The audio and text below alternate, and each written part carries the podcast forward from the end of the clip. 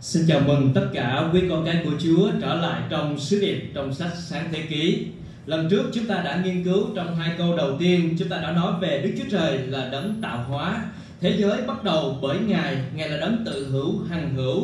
Ngài đã tồn tại từ trước vô cùng cho đến đời đời. Và đến trong một thời điểm của Ngài, Ngài đã quyết định tạo dựng thế giới này. Và điều đó đã được ghi lại trong sách Sáng-thế-ký. Sáng-thế-ký là một sách căn bản của niềm tin của chúng ta. Không tin vào những gì được ghi chép ở trong sách Sáng-thế-ký thì chúng ta cũng sẽ không thể tin vào những gì được dạy dỗ trong những sách còn lại của Kinh Thánh. Chúng ta thường thấy rằng các tác phẩm văn chương thường bắt đầu với một lời giới thiệu đầy ấn tượng và thu hút. Thì Kinh Thánh cũng là một bản văn mà Đức Chúa Trời gửi đến cho con người, và Sáng-thế-ký là một lời giới thiệu.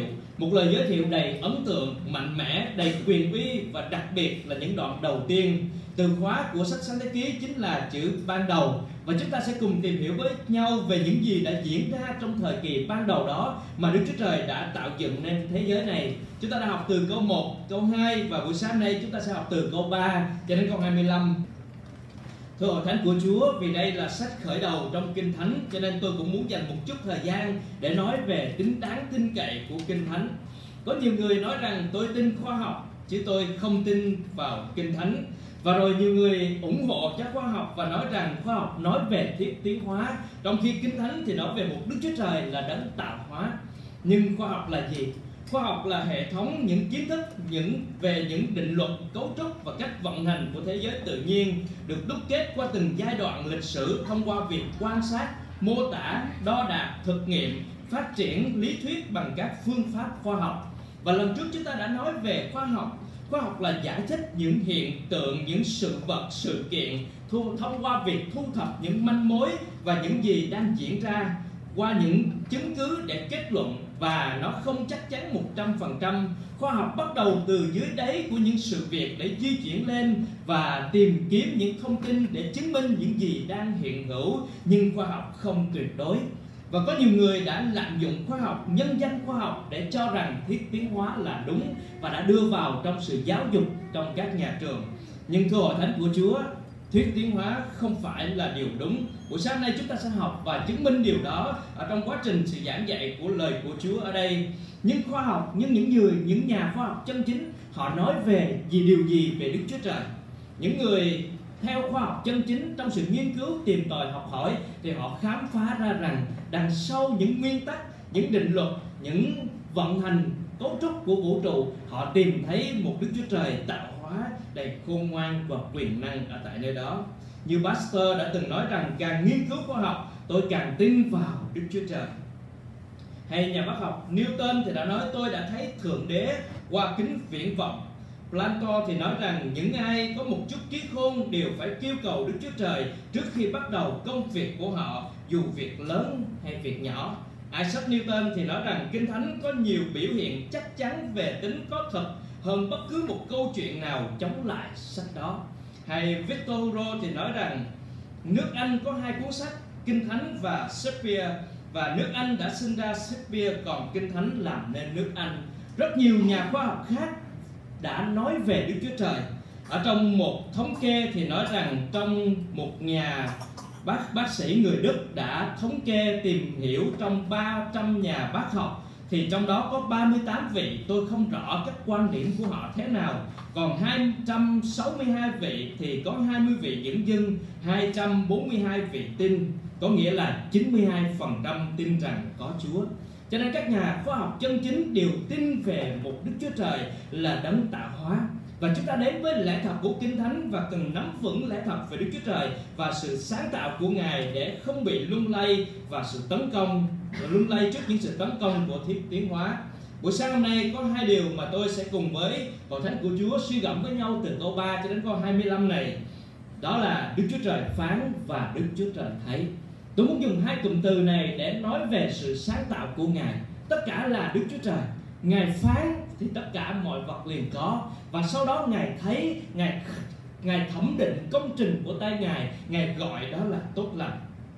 Chúng ta bắt đầu điều đầu tiên, Đức Chúa Trời phán. Cụm từ Đức Chúa Trời phán xuất hiện bảy lần ở từ câu ba cho đến câu hai mươi lăm và xuất hiện mười lần trong cả đoạn một này. Từ câu ba đến câu hai mươi lăm nói về sáu ngày sáng tạo của Đức Chúa Trời. Và chúng ta để ý thì có một công thức chung cho sự sáng tạo. Đó là Đức Chúa Trời phán, sau đó mọi việc liền có. Sau đó Chúa thẩm định rằng đó là tốt đẹp. Và cuối cùng cụm từ còn lại trong phần đó chính là có buổi tối và buổi sáng, ấy là một ngày đã trôi qua. Chúng ta bắt đầu vào ngày thứ nhất để xem công trình sáng tạo của Chúa. Có lẽ rằng rất nhiều người biết về sáu ngày sáng tạo. Nếu những người tin Chúa từ khi còn nhỏ thì ở những lớp thiếu nhi, ấu nhi, thiếu niên chúng ta đã học về sáu ngày sáng tạo này. Tuy nhiên buổi sáng nay chúng ta sẽ đi vào sâu sắc hơn, không chỉ là những vật thể được hiện diện trong sáu ngày đó, nhưng đằng sau đó chúng ta sẽ nhìn thấy những nguyên tắc, luật lệ, cách mà Đức Chúa Trời thiết lập vũ trụ này. Bắt đầu câu ba đến câu năm. Ngày thứ nhất, Đức Chúa Trời phán phải có ánh sáng thì có ánh sáng.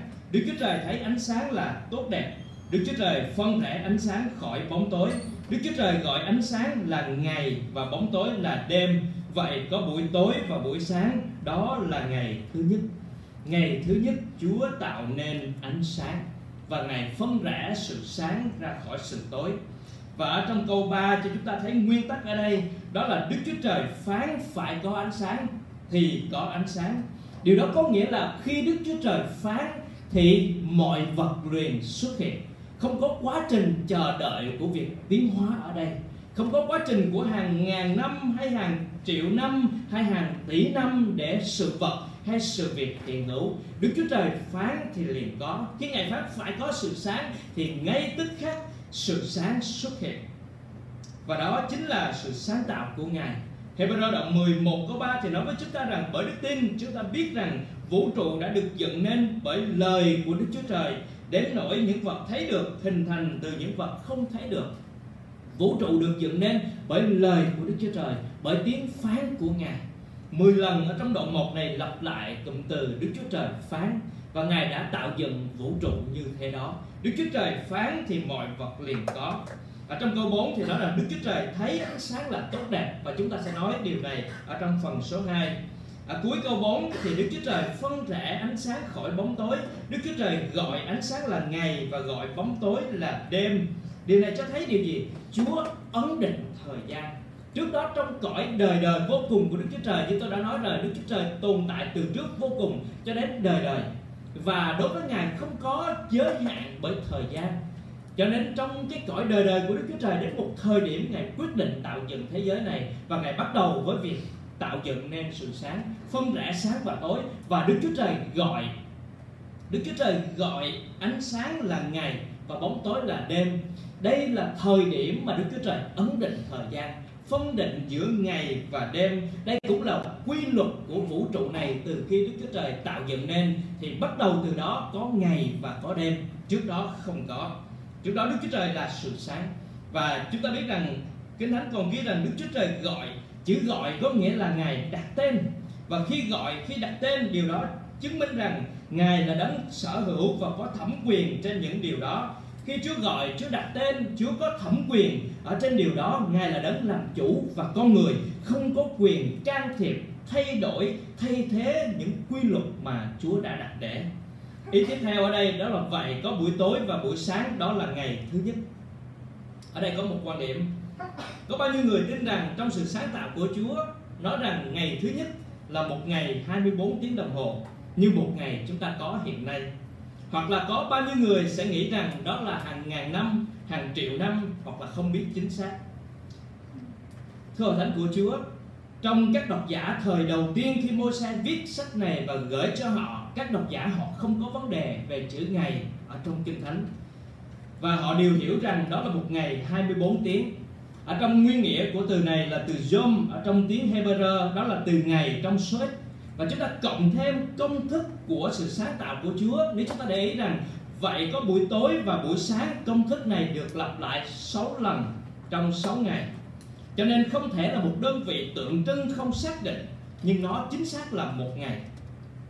Thêm nữa, ở trong sự sáng tạo của Đức Chúa Trời, Ngài đã thiết lập thời gian như câu mười bốn đó, là Ngài đã phân định ngày, đêm, mùa, năm. Và sau này trong mười điều răn của Chúa thì Ngài nói rằng hãy nhớ ngày nghỉ đặng làm nên ngày thánh.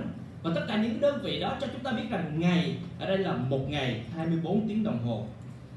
Sở dĩ có quan điểm cho rằng sự sáng tạo của Chúa kéo dài không phải là sáu ngày, Bởi vì người ta dựa vào Phi-e-rơ nhì đoạn ba câu tám: thưa anh em yêu dấu, đừng quên rằng trước mặt Chúa một ngày như nghìn năm, nghìn năm như một ngày. Những câu Kinh Thánh này không có ý giải thích cho sự sáng tạo của Đức Chúa Trời, cũng không giải thích cho bất kỳ một khoảnh khắc nào trong Kinh Thánh một ngày nào kéo dài một ngàn năm cả, và chưa từng có trong lịch sử, chưa có một ngàn năm nào bằng một ngày ở trong Kinh Thánh. Nhưng mà câu Phi-e-rơ đang nói có nghĩa là ý chỉ cho rằng Đức Chúa Trời không bị giới hạn bởi thời gian. Một lý do khác nữa, trước đó thì các độc giả họ không có vấn đề về ngày hai mươi bốn tiếng đồng hồ này, nhưng về sau thì các nhà thần học đã thỏa hiệp với thuyết tiến hóa.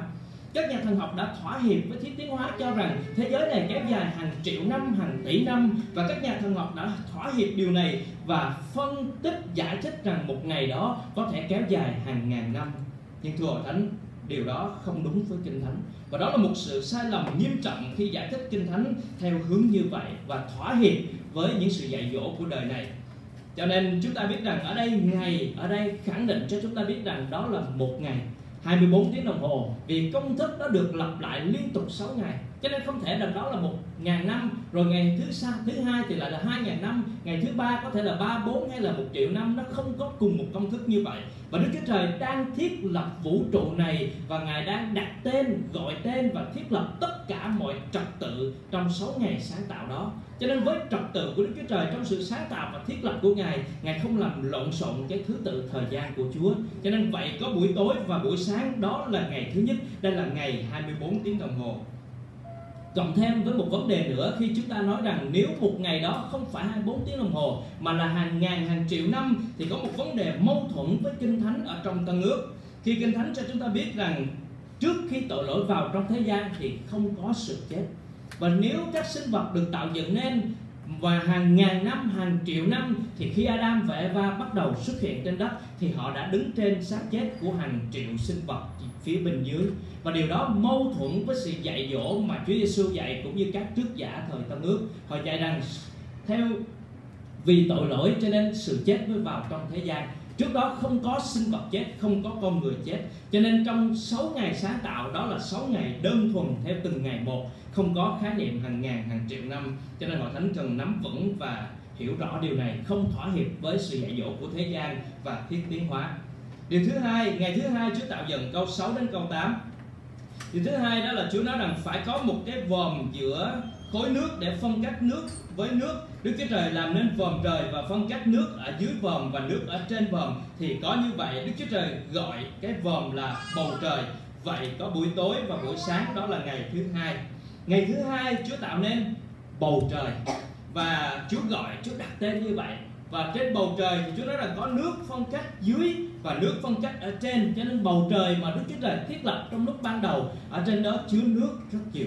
Và đến thời Noe thì nước từ trên các trên trời các đổ xuống. Và chúng ta đến với ngày thứ ba, câu chín đến câu mười ba. Đức Chúa Trời phán nước dưới bầu trời phải tụ lại một nơi, và phải có chỗ khô cạn xuất hiện. Thì có như vậy Đức Chúa Trời gọi chỗ khô cạn là đất, còn khối nước tụ lại là biển. Đức Chúa Trời thấy điều đó là tốt đẹp. Đức Chúa Trời phán đất phải sinh thảo mộc, cỏ kết hạt giống, cây trên đất tùy theo loại mà ra trái và kết hạt. Thì có như vậy đất sinh cây cỏ, cây cỏ kết hạt tùy theo loại, cây ra trái và trong trái có hạt tùy theo loại. Đức Chúa Trời thấy điều đó là tốt đẹp. Vậy có buổi tối và buổi sáng, đó là ngày thứ ba. Ngày thứ ba Đức Chúa Trời tạo dựng nên đất và biển cùng với các loài thảo mộc ở trên đất. Và trong ngày này thì Chúa phán hai lần. Trước hết đó là Chúa phán để việc tạo nên đất và biển. Lúc bấy giờ thì thế giới toàn là nước, cho nên nước phải được gom lại và đất khô xuất hiện để chuẩn bị cho các sinh vật sống và con người sẽ được chào đón. Chúng ta sẽ nói ở trong phần cuối. Và sau đó thì Chúa tạo dựng các loài thảo mộc. Chúng ta nhớ rằng cây có cây cối, thảo mộc, các loại cây cỏ và thảo mộc sẽ được tạo dựng ở trong ngày thứ ba. Rồi có một cụm từ mà chúng ta chú ý ở đây nữa, đó là cụm từ tùy theo loại được nhắc lại ở đây ba lần. Cây trên đất tùy theo loại mà ra trái và kết hạt, cỏ kết hạt tùy theo loại, cây ra trái và trong trái có hạt tùy theo loại. Một lát nữa qua ngày thứ năm, thứ sáu chúng ta sẽ trở lại với cụm từ tùy theo loại này để có ý nghĩa và mục đích gì. Chúng ta đến với ngày thứ tư từ câu mười bốn cho đến câu mười chín. Thì ngày thứ tư Chúa tạo nên các vì sáng trên vòng vòm trời để phân biệt ngày với đêm và để làm dấu hiệu xác định các mùa, ngày và năm, và để các để làm các vì sáng trên trời trên vòm trời soi sáng quả đất. thì có như vậy Đức Chúa Trời tạo nên hai vì sáng lớn. Vì sáng lớn hơn để cai quản ban ngày, vì sáng nhỏ hơn để cai quản ban đêm. Ngài cũng tạo nên các ngôi sao. Đức Chúa Trời đặt tên các vì sáng đó trên vầng trời để soi sáng quả đất, cai quản ban ngày và ban đêm, và phân rẽ ánh sáng khỏi bóng tối. Đức Chúa Trời thấy điều đó là tốt đẹp. Vậy có buổi tối và buổi sáng, đó là ngày thứ tư. Ngày thứ tư, Chúa tạo nên mặt trời, mặt trăng và các ngôi sao. Môi-se gọi đó là vì sáng lớn hơn và vì sáng nhỏ hơn để cai quản ban ngày và ban đêm. Và chúng ta biết rằng ban ngày thì có mặt trời, ban đêm thì có mặt trăng và các ngôi sao. Lần trước tôi đã nói về hệ mặt trời, các ngôi sao, và chúng ta biết rằng trên các dãy ngân hà của chúng ta có hàng trăm tỷ ngôi sao mà Chúa đã sáng tạo và Chúa đã đặt tên cho chúng. Và không mất hàng triệu năm, hàng tỷ năm để các ngôi sao này được hình thành, chỉ mất trong một tiếng phán của Đức Chúa Trời mà thôi. Khi Chúa phán, mặt trời, mặt trăng và các ngôi sao xuất hiện. Hàng tỷ, hàng trăm tỷ ngôi sao xuất hiện, và Chúa đã đặt tên cho các ngôi sao đó. Và đó chính là một Đức Chúa Trời vĩ đại và quyền năng ở trong sự sáng tạo của Ngài. Chúng ta tiếp tục trong ngày thứ năm, câu hai mươi đến câu hai mươi ba. Đức Chúa Trời phán, nước phải đầy dẫy các loài thủy sinh vật, và phải có các loài chim bay lượn trên mặt đất dưới vòm trời. Đức Chúa Trời sáng tạo các loài cá khổng lồ, mọi loài động vật thủy sinh tùy theo loại và sinh sôi nảy nở, và các loài chim có cánh tùy theo loại. Đức Chúa Trời thấy điều đó là tốt đẹp. Đức Chúa Trời ban phước cho các loài đó và phán, hãy sinh sôi nảy nở thật nhiều, làm cho đầy dẫy dưới biển. Còn các loài chim hãy gia tăng thật nhiều trên đất. Vậy có buổi tối và buổi sáng, đó là ngày thứ năm. Chúa tạo dựng điều gì trong ngày thứ năm ạ? À? Ừ. Các loài cá dưới biển và các loài chim trên trời. Chúa tạo dựng nên rất nhiều. Và chúng ta biết rằng có khoảng hai trăm ba mươi nghìn loài sinh vật ở dưới biển. Và mỗi năm thì người ta phát hiện ra có thêm nhiều loài sinh vật mới nữa. Và chúng ta cũng chú ý trong câu hai mươi, hai mươi mốt có một chi tiết, đó là các loài cá khổng lồ. Các loài cá khổng lồ, các loài sinh vật biển to lớn hay các thủy quái ở dưới biển được Chúa tạo nên. Và Chúa tạo dựng nên trong một lời phán của Chúa thì các loài chim bay trên trời. Và tất cả những loài chim này thì, thì nó là các loài chim có cánh. Những con vật, con trùng có cánh, bao gồm cả các, các loài con trùng có cánh nữa, thì cũng được xếp chung trong các loài chim bay trên trời. Và các loài cá dưới biển. Và chúng ta thấy rằng trong một tiếng phán của Đức Chúa Trời thôi thì hàng trăm, hàng ngàn loài sinh vật được xuất hiện ở trên đất và dưới biển. Không có quá trình tiến hóa theo năm tháng. Và đồng thời các loài cá khổng lồ, để cho chúng ta thấy rằng Chúa tạo dựng nên các sinh vật này. Có những sinh vật rất to lớn ở dưới biển và người ta gọi là thủy quái. Và con người rất khiếp sợ những động vật này, đặc biệt là các thủy thủ khi đi biển. Và có nhiều người đã thờ lạy các động vật to lớn. Những con vật quá to quá lớn người ta gọi là ong cá, cá ong, rồi uh, các đặt tên các loài thủy thủy sinh vật ở dưới đó là các thủy thần để họ thờ phượng. Nhưng chúng ta biết rằng không có thần linh gì trong các con vật này cả. Nó chỉ là tạo vật của Chúa mà thôi. Và khi con người chúng ta nhìn thấy sự to lớn của nó mà khiếp sợ thờ lại nó, thì chúng ta càng phải biết rằng chúng ta càng kính sợ Đức Chúa Trời và thờ phượng Đức Chúa Trời là đang tạo dựng nên các loài sinh vật đó. Và các loài chim thì chúng ta cũng có rằng đó, nói chung là các loài chim có cánh, các loài có cánh, con chim và các con trùng bay được. Và khi Chúa tạo dựng thì có một chi tiết nữa chúng ta chú ý. Ở đây đó là Chúa tạo dựng các con vật trưởng thành, sinh sản được. Không phải là các con nhỏ nhỏ nhỏ rồi quá trình lớn lên. Khi Chúa tạo dựng xong, Chúa phán với nó, đó là hãy sinh sản thêm nhiều và làm cho đầy dẫy đất. Khi Chúa tạo dựng, nó là những con vật đã trưởng thành, không có quá trình của việc tiến hóa, cũng không có quá trình hàng ngàn, hàng triệu năm. Cho nên khi những người nghe về thuyết tiến hóa và chúng ta đến với sự sáng tạo của Đức Chúa Trời thì chúng ta càng kinh ngạc trước sự sáng tạo của Chúa, càng thấy sự vĩ đại của Chúa. Thế giới này họ phải chấp nhận rằng hàng ngàn, hàng triệu, hàng tỷ năm thì bắt đầu các sinh vật, các côn trùng, các loại trong vũ trụ này mới xuất hiện. Nhưng chúng ta biết rằng chỉ một tiếng phán mà thôi. Điều đó chứng minh rằng Đức Chúa Trời chúng ta quá vĩ đại, quá lớn lao ở trong sự tạo dựng của Ngài. Chúng ta đến với ngày thứ sáu. Ngày thứ sáu thì từ câu hai mươi bốn cho đến câu ba mươi mốt. Nhưng mà phần phía sau đó, từ câu hai mươi sáu trở đi là nói về con người. Cho nên chúng ta sẽ dành riêng phần này trong bài giảng kế tiếp. Chúng ta chỉ nói về câu hai mươi bốn, câu hai mươi lăm ở đây thôi.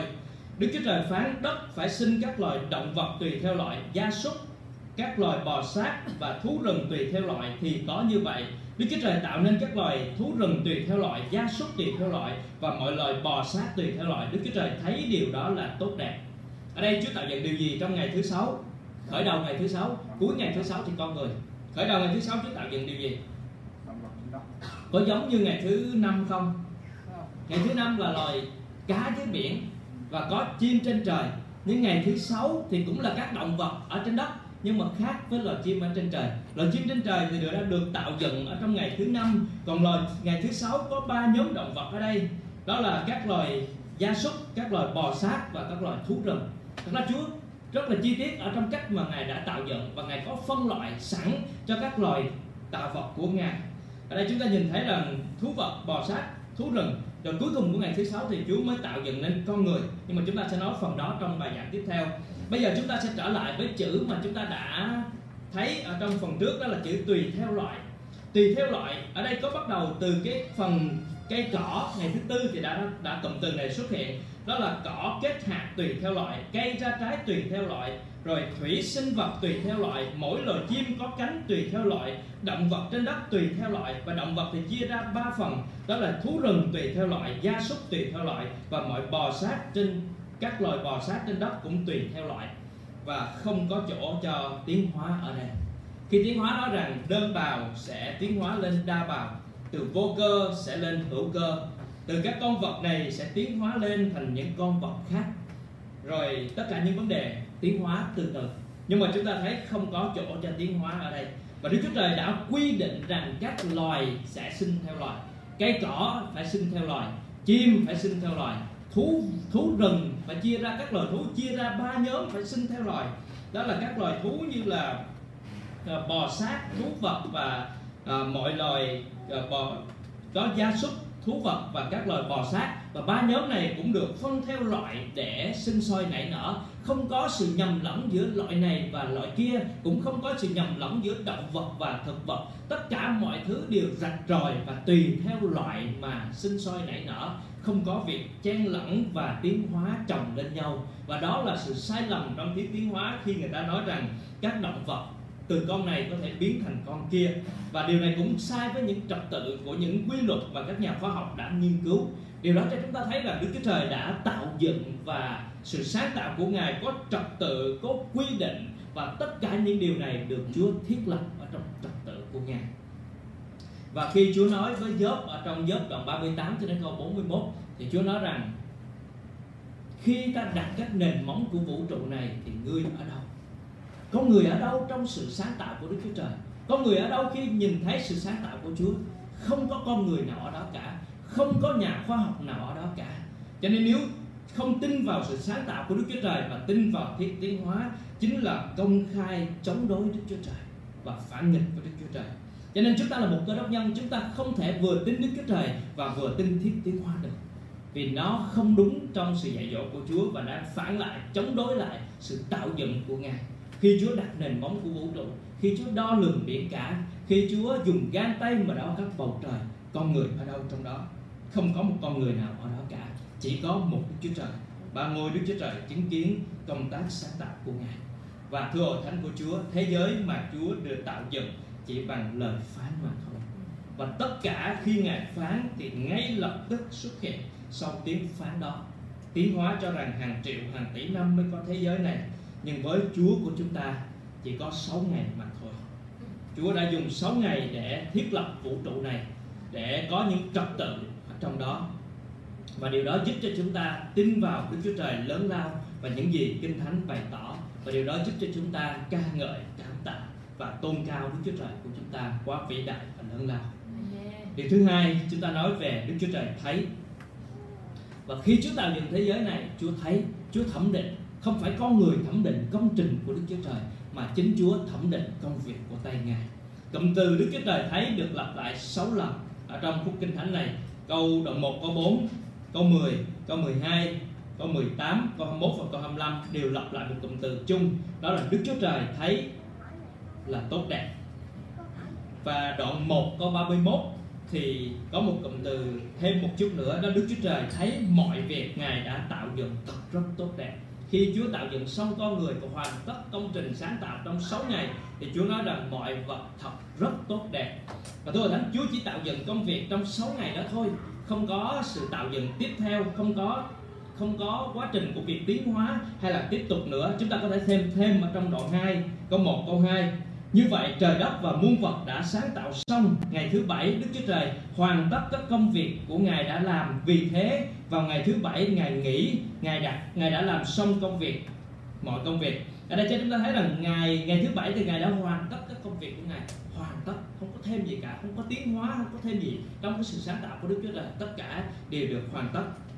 Và chúng ta trở lại với cụm từ Đức Chúa Trời thấy điều đó là tốt đẹp.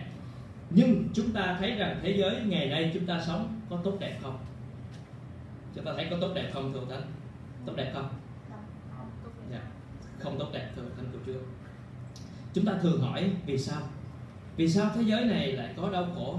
Vì sao thế giới này quá nhiều tội ác, chiến tranh, rồi thiên tai? Đức Chúa Trời ở đâu trong những khoảnh khắc đó? Câu trả lời Ngài vẫn ở đó. Ngài vẫn biết, Ngài vẫn thấy, Ngài vẫn nhìn thấy những gì đang diễn ra. Nhưng Ngài không phải là tác nhân để tạo nên những điều đó. Thế giới Đức Chúa Trời sáng tạo thật rất tốt đẹp. Và nếu chúng ta để ý thì sau khi Ngài sáng tạo mọi vật hoàn hảo rồi thì Ngài mới bắt đầu tạo dựng con người. Và con người là con của Chúa, mang hình ảnh của Chúa. Bản chất con người đầu tiên là vô tội. Ngài đã sắm sẵn một thế giới toàn hảo để con người được Chúa Trời tạo dựng nên, bước vào thờ phượng và vui hưởng những gì Chúa đã tạo dựng nên. Thế giới đó thật rất tốt đẹp. Giống như một người cha đã chuẩn bị tất cả mọi điều tốt nhất cho con của mình, Đức Chúa Trời đã chuẩn bị một thế giới tốt như vậy cho con người của chúng ta. Nhưng thế giới bây giờ không tốt. Chúng ta biết rằng con người ở trong thế giới giai đoạn đầu tiên sống rất lâu. Chúng ta biết bao nhiêu tuổi không ạ? Hơn chín trăm tuổi. Chín trăm sáu mươi chín tuổi là người sống lâu nhất trên thế giới này đã từng sống. Và lúc đó không khí và bầu khí quyển nguyên thủy rất tốt, không giống như chúng ta. Lúc này chúng ta nói về việc ngày thứ hai Chúa sáng tạo đó, là Chúa làm nên bầu trời đó thì có nước ở trên đó. Và nước trên bầu trời làm gì? Để ngăn những tia bức xạ chiếu xuống cho con người và làm cho cái không khí ở trên đất này rất là tốt đẹp. Nhưng mà nước trên bầu trời đã, đã được đổ xuống vì tội lỗi của con người trong ngày mà Noe và các gia đình của ông vào tàu. Điều, thứ, điều tiếp theo nữa về sự sáng tạo của Chúa, Kinh Thánh nói rằng có nước, có hơi nước bốc lên từ khắp mặt đất. Hơi nước đó làm gì? Hơi nước đó để giữ cái nhiệt độ cân bằng ở trên toàn thế giới và Đức Chúa Trời đã tạo dựng trong thời ấy. Không có quá nhiều của sự chênh lệch nhiệt độ như hiện nay của chúng ta. À, hiện nay chúng ta thấy rằng có những nơi rất nóng, có những nơi thì quá lạnh, hoặc là cùng một nơi nhưng mà trong những mùa thì rất nóng và trong những mùa thì rất lạnh. Nhưng thế giới ban đầu Chúa tạo dựng không có điều đó. Hiện nay chúng ta nhìn thấy rằng mỗi một năm ở Việt Nam của chúng ta, đặc biệt là những nơi sống ở gần eo biển, chúng ta chứng kiến rất nhiều cảnh thiên tai lũ lụt ùa đến. Vì sao? Vì sự phá hoại của thiên nhiên mà con người đã đã phá vỡ công trình sáng tạo của Đức Chúa Trời. Trước đó trong sự sáng tạo của Đức Chúa Trời, trong thế giới ban đầu không có cuồng phong, không có bão tố. Trong thế giới ban đầu của Đức Chúa Trời sáng tạo không có sự chết ở trong đó. Các sinh vật sống không có sự chết. Và trong thế giới của Đức Chúa Trời sáng tạo ban đầu, các động vật không ăn thịt lẫn nhau. Chúng ta biết các động vật ăn gì không? Toàn bộ ăn cỏ. Ngày thứ tư Chúa tạo dựng nên các loài cỏ cây kết hạt, các loài thảo mộc, đó là các động vật ăn, ăn các cỏ đó. Cho nên những con vật nó không ăn thịt nhau, không có cái sự tranh chiến, tranh giành và giết chết lẫn nhau. Nó chỉ ăn cỏ mà thôi. Và sau thời Noe không còn cái cỏ nào để ăn cả. Bắt đầu thế giới thay đổi và Chúa cho phép cái việc ăn thịt diễn ra. À, cho nên chúng ta nhìn thấy con người đầu tiên cũng vậy. Con người đầu tiên cũng ăn thực vật, không phải ăn động vật. À, nhưng mà sau cái thời Noe thì bắt đầu ăn động vật. Và thế giới con người hiện nay đã không còn tốt đẹp so với những gì Đức Chúa Trời tạo dựng. Vì con người tội lỗi, và vì tội lỗi đến độ Đức Chúa Trời đã hủy diệt thế giới này bằng cơn đại hồng thủy. Sau khi Adam và Eva phạm tội, thế giới đã mất đi vẻ tốt đẹp của nó. Và sau cơn đại hồng thủy thì thế giới đã mất đi rất nhiều vẻ tốt đẹp ban đầu mà Đức Chúa Trời đã tạo dựng. Cho nên tác nhân gây ra cho thế giới này mất đi sự tốt đẹp mà Đức Chúa Trời đã tạo dựng không phải là Đức Chúa Trời mà chính là con người của chúng ta. Roma đoạn năm câu mười hai nói gì? Cho nên như bởi một người mà tội lỗi đã vào trong thế gian, và bởi tội lỗi mà có sự chết, thì sự chết đã lan tràn đến mọi người vì mọi người đều đã phạm tội. Bởi tội lỗi mà có sự chết. Trước đó không có sự chết trong sự sáng tạo tuyệt đối của Đức Chúa Trời. Và con người đã gây nên tội lỗi và dẫn đến cái sự tốt đẹp này bị phá vỡ ở trong hậu quả những gì con người gây ra. Điều đó cho chúng ta thấy rằng Đức Chúa Trời mong muốn một thế giới tốt đẹp. Ngài tạo dựng nên một thế giới này toàn hảo và tốt đẹp cho chúng ta. Và con người đã phá vỡ. Đức Chúa Trời đã lên một kế hoạch cứu chuộc thông qua Chúa Cứu Thế Giêsu. Để rồi sau này những người tin vào Chúa Giêsu thì chúng ta được gọi là tạo vật mới, được Chúa tái tạo ở trong đời sống của chúng ta. Và đến một ngày Đức Chúa Trời sẽ kết thúc thế giới này. Thì như tôi nói ban đầu, trong thời điểm đời đời vô cùng của Đức Chúa Trời, thì Đức Chúa Trời quyết định tạo dựng thế giới. Và đến một thời điểm Ngài cũng sẽ kết thúc công trình sáng tạo này, kết thúc chương trình uh, thế giới này. Và tất cả chúng ta sẽ được trở về với Chúa. Ở trong Khải Huyền sẽ nhắc đến một yếu tố, đó là chúng ta sẽ được nhìn thấy trở lại một khung cảnh của Eden ngày xưa. Trái đất được tái tạo trở lại sau bảy năm đại nạn. Thì Đức Chúa Trời sẽ tái tạo trái đất trở lại để đưa con người bước vào, gọi là một ngàn năm bình an trên đất. Lúc đó con người sẽ hiểu được thế giới tốt đẹp là như thế nào. Con người sẽ trải nghiệm được cảm giác mà Adam và Eva đã trải nghiệm. Và lúc đó Satan ma quỷ cũng đã bị xiềng lại trong suốt một ngàn năm. Không có sự cám dỗ diễn ra trong một ngàn năm đó. Sau đó thì có. Nhưng mà cho chúng ta thấy rằng Đức Chúa Trời sẽ phục hồi thế giới này. Và chúng ta đang trông chờ. Phao-lô thì nói rằng cả muôn, muôn loài tạo vật đang quặn thắt để trông đợi ngày của Chúa.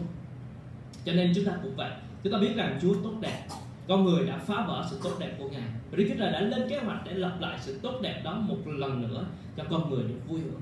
Vì vậy chúng ta sẽ đến với Chúa Giêsu của chúng ta, là Đấng sẽ cai trị ở trong một ngàn năm trên đất đó. Chúng ta sẽ được vui hưởng. Và trong Ê-sai thì nói về khung cảnh của một ngàn năm trên đất đó, là trẻ em có thể chơi với rắn hổ mang, sư tử rồi con bò nó ở bên cạnh nhau, nó không ăn thịt nhau, trở lại với sự tốt đẹp mà Đức Chúa Trời thấy.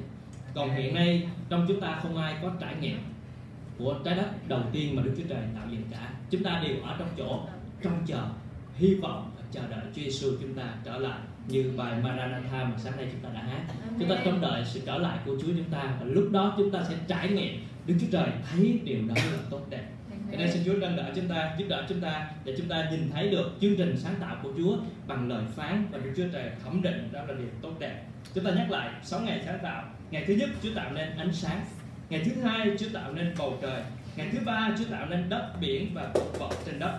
Ngày thứ tư Chúa tạo nên mặt trời, mặt trăng và các ngôi sao. Ngày thứ năm Chúa tạo nên loài cá biển, loài chim trời. Ngày thứ sáu Chúa tạo dựng nên các loài động vật trên đất và con người. Và sự sáng tạo là của Đức Chúa Trời. Amen. Qua lời phán của Ngài thì mọi vật liền có ngay lập tức. Không có khái niệm của hàng ngàn năm hay hàng triệu năm trong sự sáng tạo của Ngài. Và từ khi Ngài Chúa sáng tạo thì Ngài đã thấy tất cả mọi việc Chúa tạo dựng nên là tốt đẹp.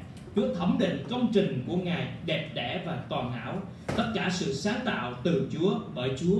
Không có bất cứ ai, không có bất cứ con người nào có thể can thiệp vào. Và ngày nay chúng ta có đức tin, tin vào những gì Đức Chúa Trời đã bày tỏ. Và nếu chúng ta ngược lại, tin vào thuyết tiến hóa chính là công khai, phủ nhận, chống đối thẩm quyền sáng tạo của Đức Chúa Trời. Cho nên là con của Chúa, chúng ta tin vào những gì Đức Chúa Trời đã bày tỏ. Chúng ta tin rằng thế giới này được sáng tạo bởi lời phán của Đức Chúa Trời.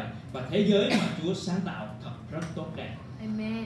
Chúa sáng tạo vĩ đại, hãy đến tôn cao Ngài. Amen. Lời mời gọi dành cho chúng ta đó là biết rằng Chúa sáng tạo vĩ đại, hãy đến tôn cao Ngài. Chúng ta sẽ tôn cao, cảm tạ và ca ngợi sự sáng tạo của Chúa. Amen. Amen.